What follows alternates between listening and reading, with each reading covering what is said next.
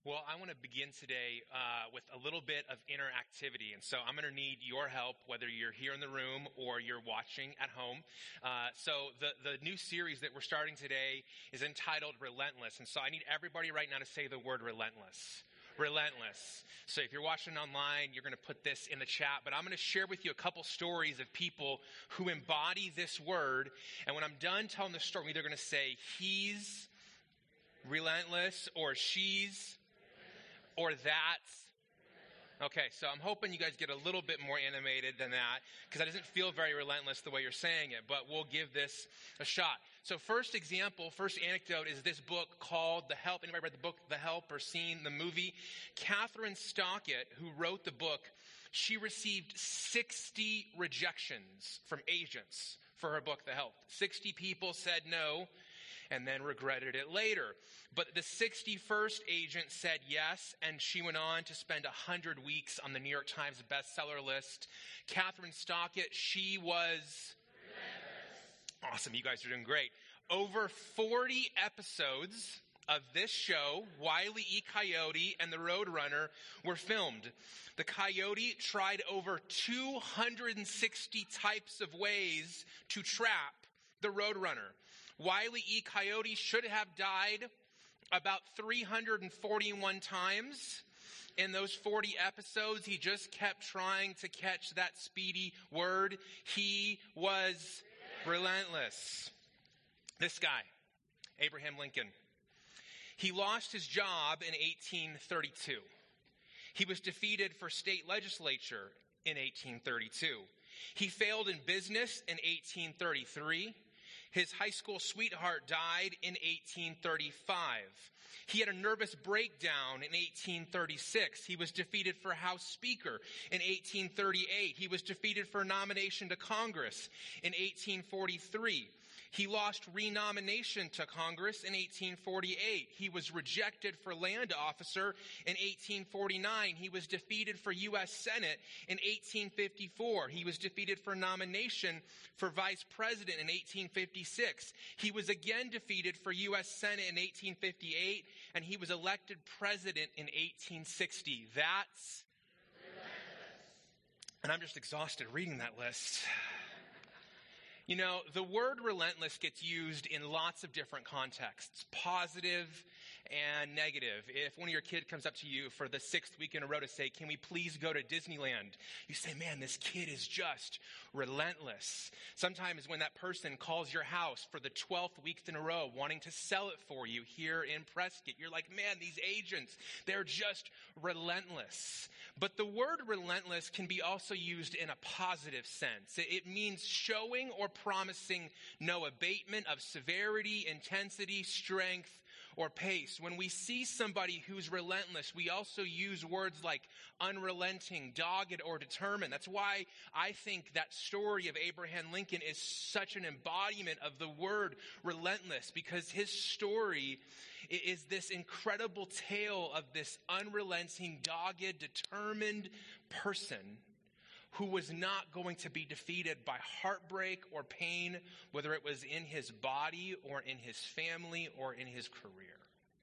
And it's that kind of relentlessness that we're going to talk about this summer in this series called Relentless. We're going to talk about how God pursued his people throughout this section of the Bible known as the Minor Prophets.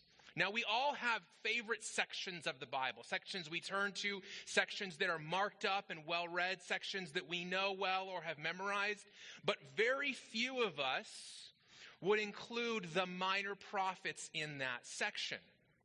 For many of us in our Bibles, if we were to open up to the minor prophets, you might sneeze because it's so dusty. Some of us are like, I'm not even sure what's in the books of the minor prophets. I couldn't even tell you the names of the minor prophets. And it's not a large section of your Bible. I'm going to kind of hold it up for you. It's basically here. It's basically this. It's not much 12 books. But there are some incredible things in this section of Scripture that I think speak to where we are living today. And so, starting today, each week this summer, we're going to take one book of the Minor Prophets. We're going to explore what happens there. Some are going to be harder for me to summarize, like today's, because it's one of the longer ones. Some of them it's going to be a lot easier. But in each of these weeks, I think you're going to see the heart of God and how God pursues his people then and how God pursues us even now. So, to give you some context, because I think a lot of us haven't spent a lot of time in the minor prophets lately, I want to give you some background. Now, just the word minor prophets is important for us to understand. When you hear the word minor, you think, okay, unimportant. Or if it's baseball, it's like, we're not sure yet, and they're not that good. But the word minor in the book, the Minor Prophets, is, is one of many words used to describe this section. It's also known as the lesser prophets or the shorter prophets. The, the section of the prophets actually begins in your Bible in the book of Isaiah. And Isaiah and Jeremiah are two of the longest books in the Bible. The book of Jeremiah actually is the longest book in the Bible. A lot of us think it's the book of Psalms, and that's the longest by chapters, but Jeremiah is the longest by section. And the minor prophets are called minor not because they're unimportant, but because they're shorter. Many of them are one, two, three, four chapters. And so they're called the lesser or the, the minor prophets. They, they range over a long period of time from effectively 735 to 430 BC. These 12 books cover 300 years, longer than our country has been around. It's a, it's a long time. It includes prophets who are sent to prophesy to both Israel and Judah, the two sections of the kingdom of Israel that split after King Solomon. And in both of these nations, 10 tribes in Israel, two tribes in Judah, we see these prophets come and speak. They speak before the people go into exile, while they're in exile, and after the exile. So they cover a wide range of experiences and I will tell you that in these 12 books, you're going to find some repeated patterns. So if you're the kind of person that just loves new things, that never tries the same food at the same restaurant, you are always order a new dish, you never go back on vacation to the same place, you wear clothes once and you give them to Goodwill, this is going to be a frustrating summer for you. Because you're going to hear some things over and over and over again. And here's the problem. We live in a culture that is addicted to novelty which gives us the idea that once we've heard something once, we've got it and we can move on. But just because you've heard something doesn't mean you learned it. Just because you heard something doesn't mean you're, you're living it out. And in, in our minds, we tend to trip ourselves to go, oh, yeah, I've heard that before. Just because you've heard it doesn't mean you don't need to hear it again. And as we'll see with the minor prophets, sometimes I say, say something again and again and again and again and again and again to get it through to our hardened hearts. So, over the next 12 weeks, you're going to hear about these themes of sin and judgment and restoration. And don't ever lose hope that this is just a, a, dark section of Scripture. There is tremendous hope even amidst these hard words. So, with that being the background of the minor prophets, we're going to dive into our first one today, which is the book of Hosea. And I also need to give you some background on Hosea because most of us don't know this book very well either. So, Hosea was a prophet commissioned by God to speak to five different kings, beginning with King Jeroboam in Israel and finishing up with King Hezekiah in Judah. He spoke to five different kings. He prophesied through the fall of Samaria. Samaria was the capital of the northern kingdom of Israel in 722 BC by the Assyrians. Hosea's ministry spans such a long period of time and so many kingdoms that it's very likely that the book we have, the book of Hosea, was spoken first by Hosea and then recorded by a scribe that he employed, maybe even after Hosea died that that scribe put together all the things that Hosea wrote and compiled it in the book that we have. The book of Hosea is 14 chapters long. It's the second longest uh, of all of the minor prophets. It's the, the longest that we're going to get. Uh, and so I'm going to do my best to try to summarize it for you today in one message. Uh, but I want you to encourage you to, to make sure you spend time this week reading through. We'll talk more about that later. But to summarize Hosea, this is the big idea that I tried to kind of bring it all together under. The big idea today is this that we rejoice because God's grace is relentless and it's so much greater than our sin. We're going to rejoice today, even as we read through some hard things. Why? Because God's grace is relentless. The same way that Abraham Lincoln was relentless to push through all of that adversity, God's grace is relentless and it keeps coming our way again and again and again and again. And it is so much greater than our sin. We're going to face today the sin of the people, but it's always important for us to remember that as great as their sin is, God's grace is greater. As great as your sin is, and it's pretty great. You're, you're great at one thing in life. You're great at sinning, you know? Uh, I'm great at one thing in life. I'm great at sinning, but God's grace is greater. And today, through Hosea, we're going to learn three things about God's character. So if you have your Bible, I want to encourage you to open it up to the book of Hosea. Now, if you haven't been in the minor prophets in a while, don't worry. It's totally okay. You got lots of company today. Hosea is in the Old Testament. It's after the book of Daniel. It's before the book of Joel. It's about 70% of the way through the Bible. If, if you open your Bible to Psalms, head towards the back. If you hit Matthew, head towards the front. There's also an index in the front of your Bible. If you're using a digital Bible, just scroll down and you'll find it. And we're going to be in the book of Hosea. It's 14 chapters long, so we're not going to read it all here together today, but I want to begin by reading the introduction to Hosea. And so if you're here in the room, would you stand with me for the reading of God's word? Beginning in Hosea chapter 1, verse 1, this is what we read. The word of the Lord that came to Hosea, son of Beeri, during the reigns of Uzziah, Jotham, Ahaz, and Hezekiah, kings of Judah, and of Jeroboam, son of Jehoash, king of Israel.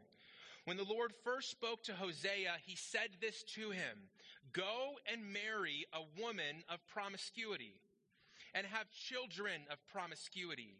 For the land is committing blatant acts of promiscuity by abandoning the Lord. So Hosea went and married Gomer, daughter of Diblaim, and she conceived and bore him a son.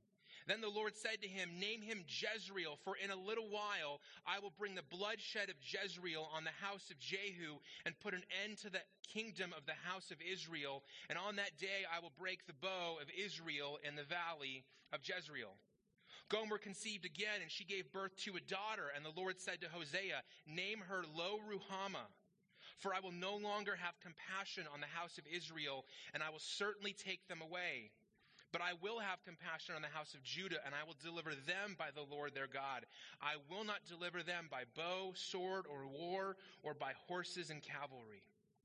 And after Gomer had weaned Lo Ruhamah, she conceived and gave birth to a son. And then the Lord said, Hosea, name him Lo Ammi, for you are not my people, and I will not be your God. Jesus, we pray that over the next 12 weeks, you'll speak powerfully to us through your word. And we pray that we would not be hard hearted like your people and the minor prophets, that our hearts would be tender and open, that we would have ears to hear and eyes to see what it is that you are saying to us. And we pray that we would respond with repentance and obedience. And may the words of my mouth, Father, and the meditations of my heart be pleasing to you. In your name we pray, Jesus. Amen. You can be seated. Now, the first thing that we learn from the book of Hosea about the character of our God is that we have a long suffering God who pursues his people. We have a long suffering God. I'm not sure if any of us would hold ourselves up as paragons of patience, but we have a God who is one. And we see this beginning right here with the example that we read about in Hosea chapter 1. You know, it's wedding season in our country. And I just want you to imagine that this summer you go to a wedding.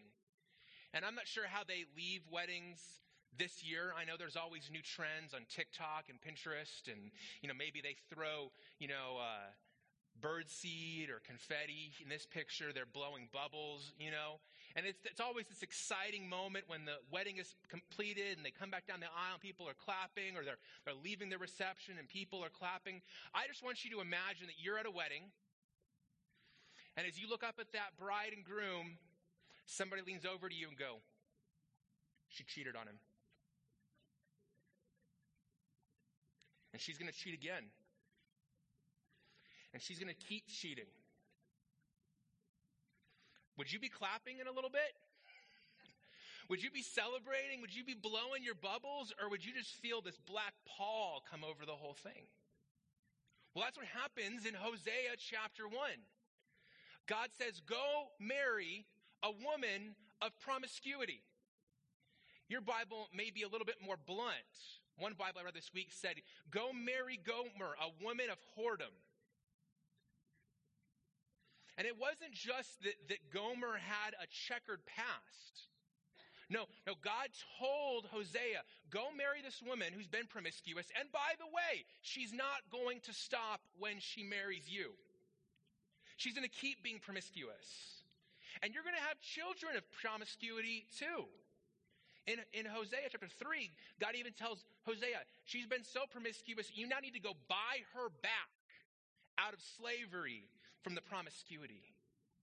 You go, Scott, this is weird. This is a weird place to start. Well, it's an example of what's happening in the hearts of the people. Right there in Hosea 1, God says, For the people uh, of this land are living in promiscuity. My people are committing spiritual adultery against me because we promised to be faithful to one another, and I have been faithful, and they have been not. And so when God calls Hosea to be a prophet to the people, what he's doing is that every time somebody heard the name of Hosea, every time somebody heard the story of Hosea and Gomer, it was going to give Hosea an example to say, and before you think too badly of me, just remember in this story, you're Gomer. Before you judge my wife, you do the exact same thing with God. And all throughout the prophets, God uses prophets to bring these very undeniable, not ignorable, in your face examples. For instance, in the book of Ezekiel, Ezekiel's wife dies. And God tells Ezekiel, don't grieve her death, don't mourn her loss. Because my people are not grieving and mourning what they've done to me. The prophet Jeremiah walked around literally in chains as a way to try to tell the people this is what is going to happen in your future. Prophet Isaiah was called by God to walk around naked for three years. Aren't you so glad your pastor didn't get that calling? and neither did you. In the book of Ezekiel, God calls Ezekiel to cook his food over dung. And he compromised by letting him use hum, not human dung, but cow dung. Thanks, God. Appreciate that one. You go, Scott, these are, these are bizarre examples because the people were so hard hearted that God had to resort to nakedness, chains, and dung to try to get their attention.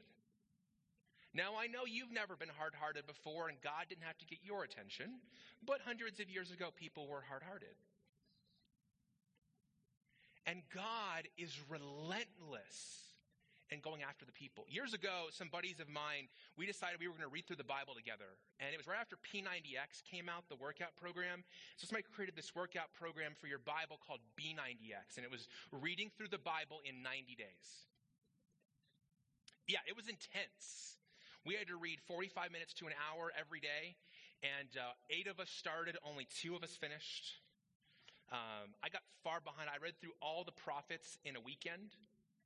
It's a lot of reading, um, but I, am going to finish even if it kills me when it comes to things. And I have to tell you that one of the things I noticed when I read through the Bible that fast is that God is way more patient than I am. God is way, way, way, way, way, way more long suffering than I would be. I mean, I would have had seven floods in the Bible. I mean, I would have just kept, you know, well, flood them again, you know, start over. Flood them again, let's start over. And, and the Old Testament gets a bad rap. People go, God is so harsh and so violent. If you were God, you wouldn't have been nearly as patient as God was. You wouldn't have held out nearly as long as God did. You wouldn't have been nearly as relentless with your love and your grace as God was. And God continues to send prophet after prophet after prophet, giving his people chance after chance after chance to rend their hearts and turn in repentance and return to him. Because back in the book of Deuteronomy, the people of Israel made a promise before God.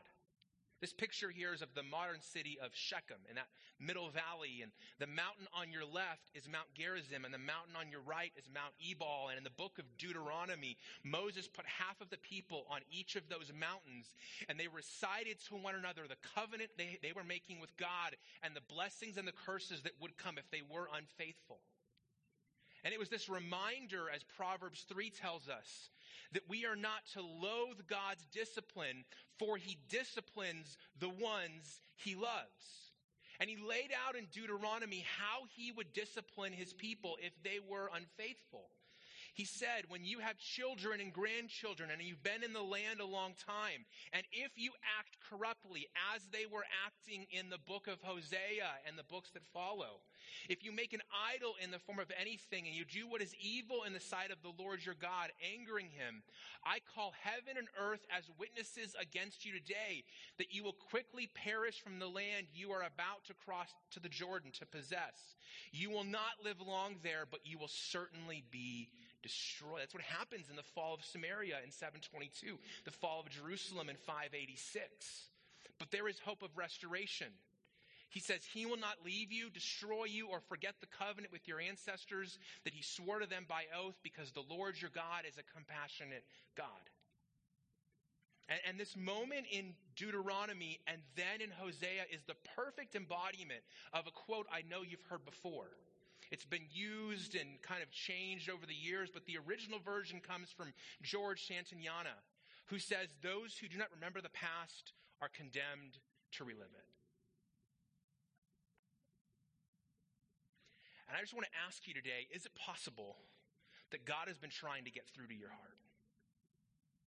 That God's been trying to, to break through the hard heartedness that you have, and that He's been relentless in pursuing you.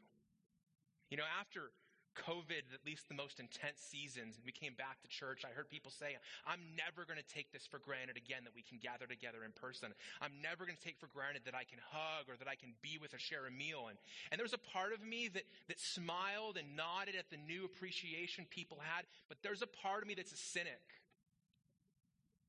It says, How long is that going to last? How long are you going to remember? How long are you going to have in the front of your mind a treasuring attitude to what you could not do? Because those who don't remember the past, they're condemned to repeat it. And before we judge these people, there are places in our lives where God is being long suffering with us. And He is relentlessly offering us opportunities to recognize the direction we're going and turn around. I'm so grateful that we have a long suffering God who pursues us. The second lesson we learn from Hosea is that we have a God who loves his people even in the face of our lack of love. Now, it's easy to love people who love you. I mean, that's awesome. You love me, I love you. This is really easy. But when you have somebody that doesn't respond back with love, it's really hard to sustain that love. And we see that in the book of Hosea. In Hosea chapter 2, God speaks to the people and he says, I will take you to be my wife forever. I will take you to be my wife in righteousness and justice and love and compassion. I will take you to be my wife in faithfulness, and you will know the Lord. Hosea speaking to Gomer is God speaking to the people. And that word there, faithfulness, in verse 20, in your Bible, it may be loving kindness, covenant love, faithful love. It's the Hebrew word hesed. This is one of the most significant words in all of the Old Testament. Again, if you're unfamiliar with the Bible, the Bible was not written in English. It wasn't written to Americans. It was written, the Old Testament, in Hebrew to the Hebrew people. And the Hebrew word hesed is the word that describes the love that God committed to love his people with way back in Deuteronomy knowing the people were going to be unfaithful and not love him back, he said, I will love you with Hesed, with a faithful love, with a covenant love, with a continual, eternal loving kindness, even when you don't return it back to me. And all throughout Hosea, we see these two images again and again, and they're previewed there in Hosea 1. There's the image of Hosea loving Gomer and Gomer not being faithful to him. And then Hosea having these three children, two boys and a girl, who are prodigals. Their names describing the ways that they would be unfaithful to God and even unfaithful to their parents. And what we see in Hosea is that God is the bridegroom to an unfaithful wife, and God is the father of prodigal sons and daughters. And that's us. We're the prodigals, we're the unfaithful ones. So I want to encourage you that as you read the book of Hosea, and you kind of look for yourself in the story, please don't put yourself in the position of Hosea. You're probably not the prophet. It's probably more likely that you're Gomer, or Jezreel, or Lo Ammi, or Lo Ruhamah. And in the book of Hosea, he, he lays out the people's sins. Their sins of idolatry, sins of injustice. The, the people are incredibly violent and they love violence they're hypocrites. They continue to practice these religious practices and then they carry out acts of injustice on each other as if the two aren't related, as if God only cares about what happens during their religious services and doesn't care about what happens in their real life. That they involved in political revolt. They make alliances with foreign governments and trust other nations instead of trusting God. They, they have an arrogant attitude and ungrateful hearts. Hard as I look at this and I see, see things that I've battled myself. I see sins that are still present in the people of God today. And God is still the God who is a bridegroom to an unfaithful wife. He's still the God who is the father of prodigals. And he is still the God who responds with love in the face of our lack of love. And I want to invite you today to dig into this with me. When, when, you leave today, if you're here in the room, we've got a copy of a reading plan. And what we're going to invite you to do each week this summer is if you're here on Sunday or you watch online the message, the following week we're going to read through the book together. So this week we're going to read through Hosea together. Don't worry, this is probably going to be one of your harder weeks. We get to Obadiah. Obadiah has one chapter, so that'll be a fun week that everybody reads. Um, but I encourage you, if you're here in the room, to take home one of these today. If you're watching on our website, if you go on the worship resources page, there's a button that says sermon extras, and there's a digital copy you can download there. But, but it's, it's the power of God's love in our lack of love that still overwhelms us today. It overwhelmed the, the Apostle Paul in 2 Timothy, he writes, Well, if we are faithless, God will remain faithful, for he cannot deny himself. We have been united with Christ. And even if we're unfaithful to him, we're now part of him, and he cannot be unfaithful to himself. It is his character. We love when we feel like it. We love when the feeling comes over us. We love when we're in love. God is love. Hesed is his character. And he has promised and covenanted with us to love us. That's why we have hope. And yet, so often, when we face a, moment like these people did, where we recognize what we've done, maybe look at that list of sins of the people and go, man, there's some things I battle with in there. The temptation for us is to default out of grace and into try harder. To go, you know what, man, I'm gonna wake up tomorrow morning and I'm just gonna try harder. I'm just gonna, I'm just gonna work better. I'm gonna try to read my Bible more. I'm gonna try to pray more. I'm gonna try to be at church more. I'm gonna try to, to love people more. But here's the problem. That's not how change comes.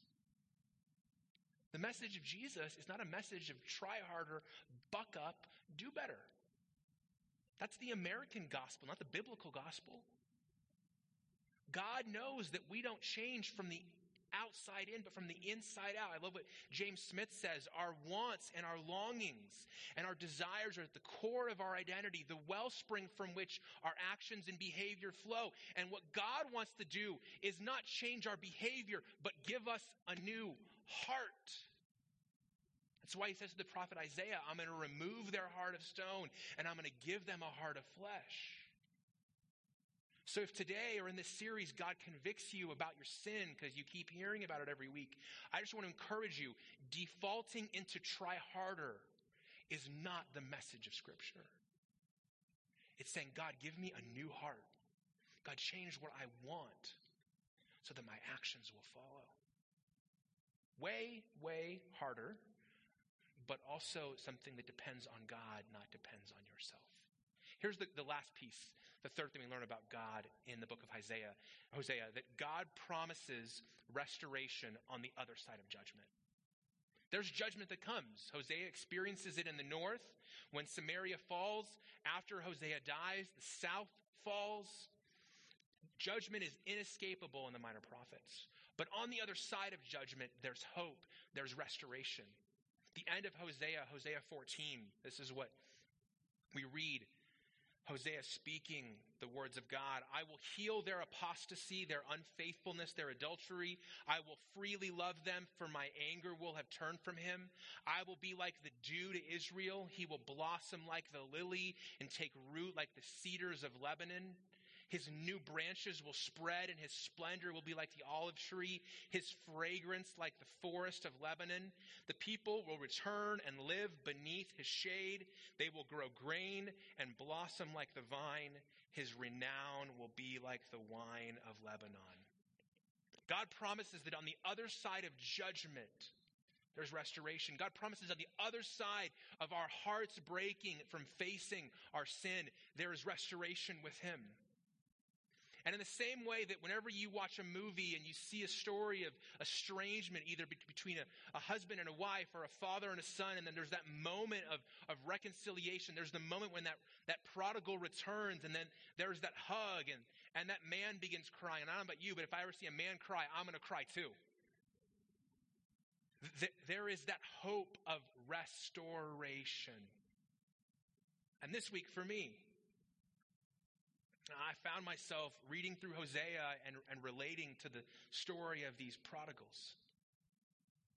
Not because I, I went and spent my dad's inheritance on wild living.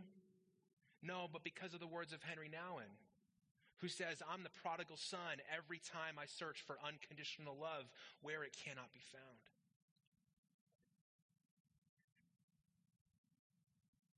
I'm the prodigal every time I look for something to give me the love that only God can give. I'm the prodigal when I look to my work to give me the love and affirmation that only God can give. I'm the prodigal when I look to you to give me what only God can give.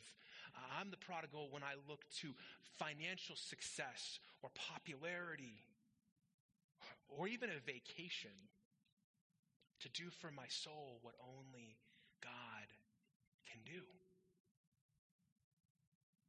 And over the last year, I think there's a lot of us who looked in places that weren't God for something to satisfy our soul in a place that only God could.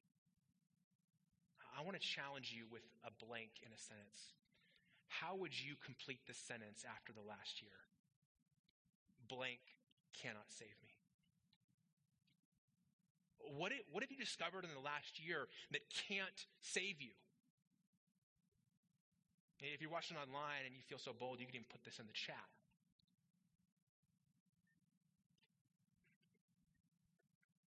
A political candidate can't save you.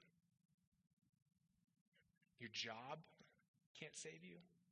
Your retirement can't save you.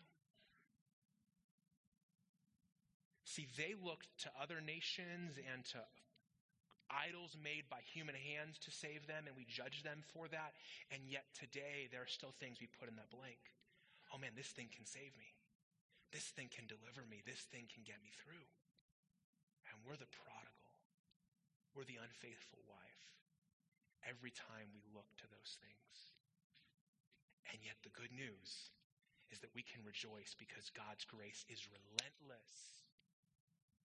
And God's grace is greater than our sin. So I want to encourage you today to apply what we're learning through Hosea with some next steps.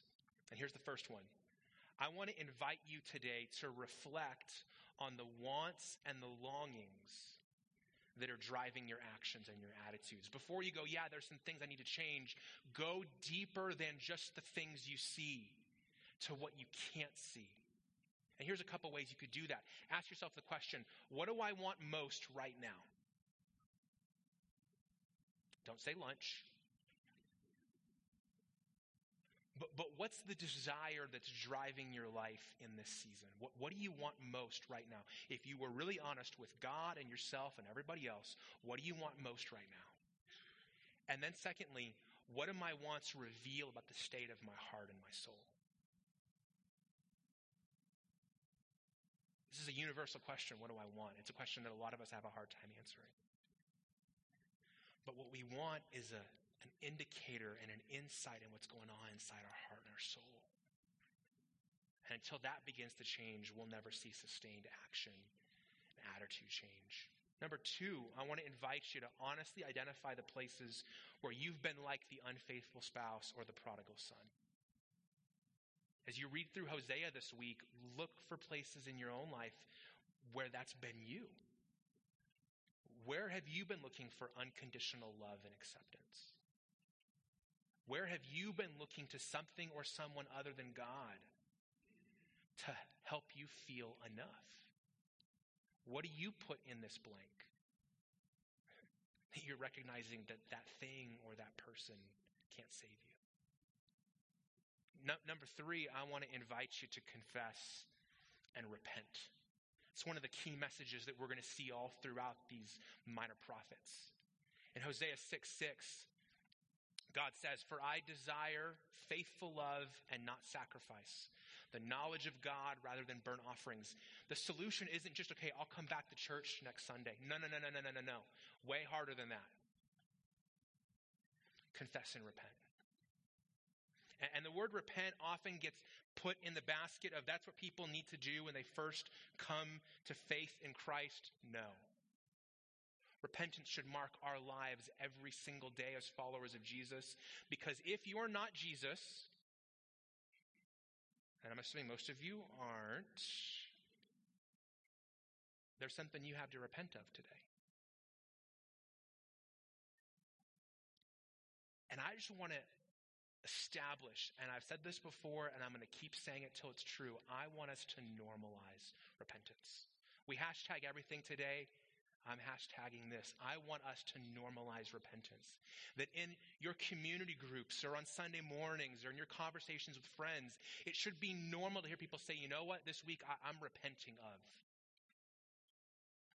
If you can't remember the last time you repented of something, friends, it's been